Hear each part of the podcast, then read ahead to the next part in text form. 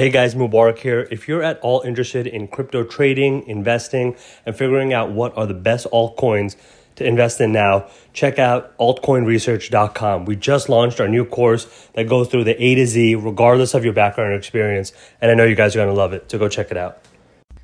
Hey guys, in this episode, I want to talk about market corrections. I want to go over what they are, what it means for penny stock traders, and why people at least penny stock traders don't need to worry as much as the media makes it seem like we do. Okay, now the date is April 11th, 2014, and yesterday and today have been very large drops in the overall market in the Dow Jones and the um, Nasdaq. We have seen very large percentage drops, and you know, yesterday I think three, you know, it fell 300 points. Today it fell another 100 or 200. Um, and at this point, a lot of people get worried. You know, there's that whole saying talking about, um, se- I think it's like sell in a- sell in May and go away, um, and that has to just do with the trends of the stock market and how you know bull markets seem to be really strong, but then in the summertime when everyone goes away on vacation and you know all the finance, the rich finance people go away to their vacation homes um, you know, the markets tend to be slow in the summer, so there's not much action that happens. So people usually tend to not hold their positions in the s- summertime or during this time. And I think that's what's happening in terms of why the stock market is going down. Also, though, you have to realize that there's an ebb and a flow and a peaks and valleys to the market. And what's been going on for almost the last two months is we've just had straight bull market for two months, okay? Every now and then the market needs to correct itself because things become way, way, way too overvalued.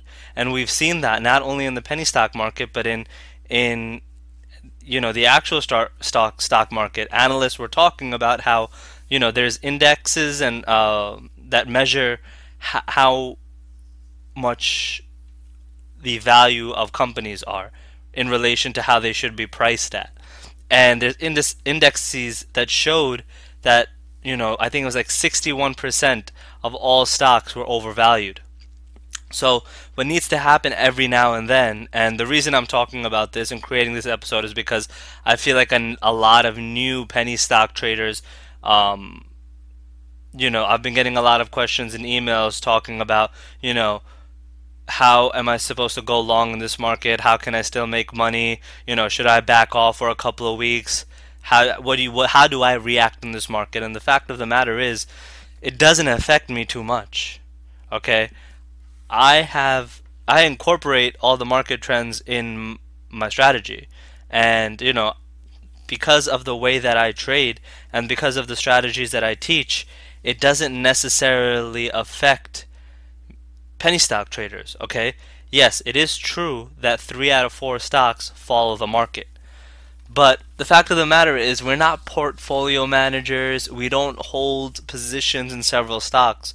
All we need is one trade and one stock to make profits. Furthermore, going off of the, for example, one of the most popular strategies I teach, which is, you know, it's in my VIP series, but I'll just discuss it now. It's called the double catalyst rule. Okay? And that basically involves almost a reactionary stance to the market, where you follow price action, you follow volume, and you look at a certain selection of stocks, but you react based off of news.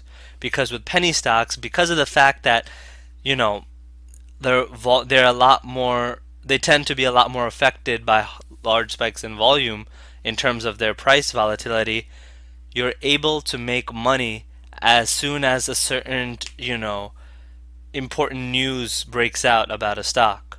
So, for example, if news comes out that a stock has done a contract with Apple, that will usually, like nine times out of ten, cause the penny stock to jump and shoot up in price. And all you have to do is you have to watch the stock, you have to make sure it breaks a key resistance point, and as soon as it does that, you know it's going to fly up because you have the breakout.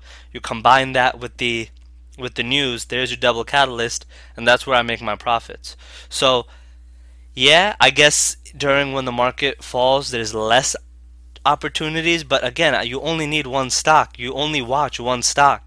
All right. If you have the right tools, such as equity feeds, such as the ones that I have you set up as soon as you join the VIP membership, you'll always be in a good point to be able to make profits and to be able to, you know, trade successfully, whether going long, whether or not it's a bull market or bear market or the market's crashing or is going up. Okay.